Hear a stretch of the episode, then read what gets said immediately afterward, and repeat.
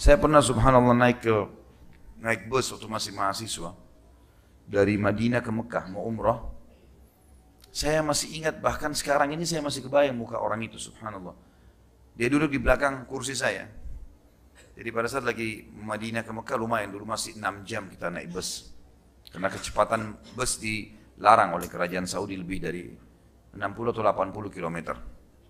6 jam sampai di Mekah. Tengah jalan, ada orang di belakang saya ini, sambil waktu naik habis lewat mikot, uh, kemudian naik di bus, sambil talbiyah, masing-masing talbiyah. Orang ini tadinya saya merasa terganggu awalnya. Orang ini di belakang kursi saya dia bilang, Ya ikhwani, wahai saudara-saudaraku, jangan diam, ini lagi ibadah. 5-6 jam perjalanan, berzikirlah, bertalbiyahlah. Kita kalau meninggal dalam keadaan berihram, kita dikubur dengan ihram kita. Ini ibadah. Lalu mulai disebut-sebut banyak hadis. Dan ada di antara hadis dia yang disebutkan saya masih ingat sampai sekarang. Dia mengatakan di antara hadis Rasulullah SAW kalau kalian berzikir maka tanah yang sedang dilewati oleh seseorang yang berzikir berbangga dengan tanah yang lain atau lokasi yang lain yang tidak sedang berzikir, tidak tidak ada yang sedang atau tidak ada orang yang lewat sedang berzikir di sana. Dia mengatakan sungguh telah lewat di atasku hamba Allah yang berzikir kepada Allah. Di antara Terus saja dia bicara teman-teman sampai mendekati Mekah. Hampir 5 jam, 6 jam dia bicara terus. Nasihat terus.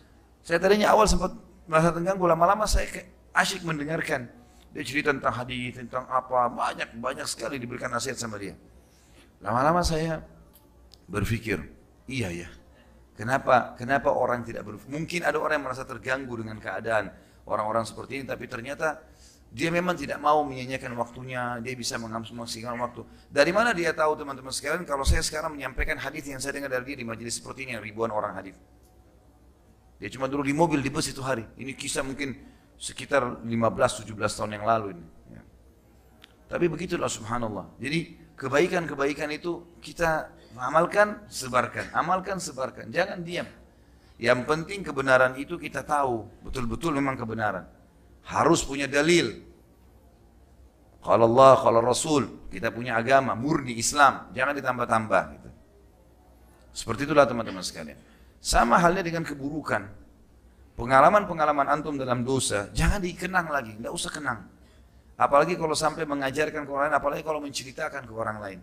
Bahkan sebagian ulama mengatakan, dianjurkan agar seseorang tidak menceritakan maksiatnya di masa sebelum dia taubat. Walaupun dia menjadikan sebagai ibro dan pelajaran bagi orang lain. Lebih baik dia hindari. Khawatir kalau dia sebutkan, dia terkenang.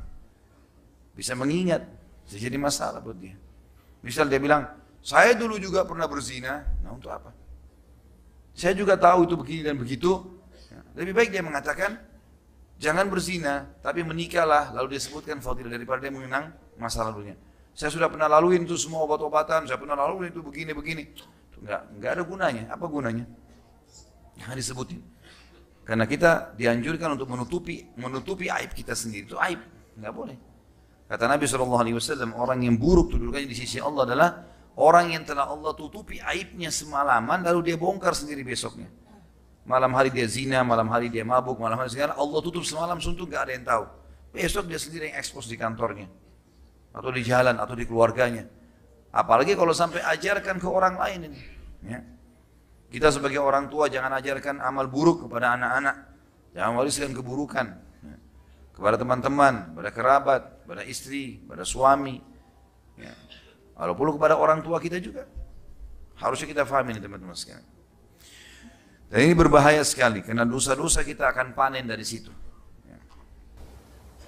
Sama juga dengan hadis, ada hadis yang sahih riwayat Bukhari, tapi di sini tidak disebutkan itu dalam bahasan kita. Tidak ada tidak ada jiwa yang terbunuh ya, kecuali anak Adam yang pertama melakukannya akan panen dosanya. Tadinya nggak ada pembunuhan kan? Waktu Qabil dan Habil ribut, gitu ya, terbunuhlah. Pada saat terbunuh, ya, maka Allah Subhanahu wa taala menjadikan dia yang membuka pintu itu, pintu keburukan itu. Sehingga semua orang yang terbunuh atau orang yang membunuh sampai menjelang hari kiamat dipanen dosanya oleh orang ini. Ini kan bahaya sekali.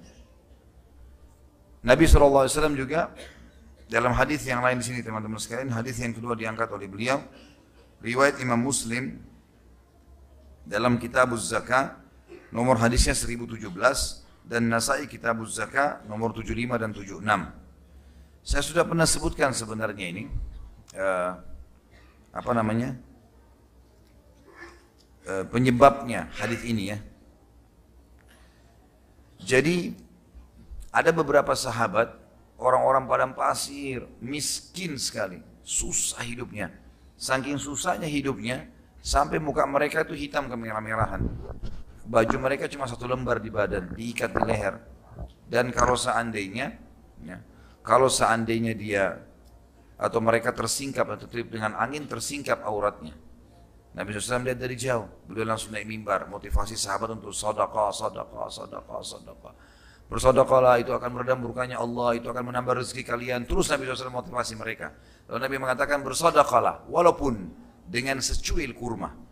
Maksudnya kalau kalian di rumah kalian tidak punya kecuali satu butir kurma dan kalian cuma mampu cuil sedikit kulitnya itu disodokahkan, sodokahkan.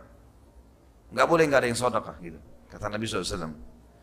Kemudian ada satu sahabat, waktu itu Nabi SAW suruh tebar kain untuk menerima sedekah supaya diberikan kepada orang-orang susah. Ada satu sahabat berdiri memulai memberi, memulai memberi, dia memberi. Lalu yang lainnya pada ikut semuanya. Apa kata Nabi SAW? Diberikan gambaran di sini.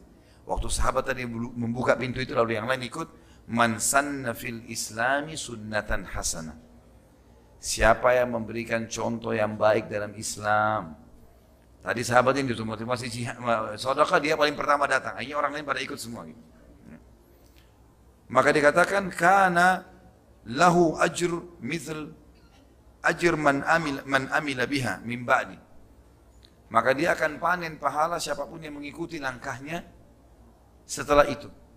Walaupun dia belum mati, tapi dia menjadi contoh. Tidak ada dengan ria ini, karena kita dimotivasi. Jadi kan? Kalau pas lagi mau azan, kita duluan berdiri. Teman-teman kantor lihat, kenapa? Udah azan, mau azan. Ke masjid. Kita ke masjid lalu yang lain ikut, dapat pahala. Kita memulainya. Sama dengan kasus ini. Ya. Maka Nabi SAW mengatakan siapa yang menjadi contoh bagi kebaikan-kebaikan dia akan panen pahala orang yang mencontohinya tanpa dikurangi sedikit dari pahala itu.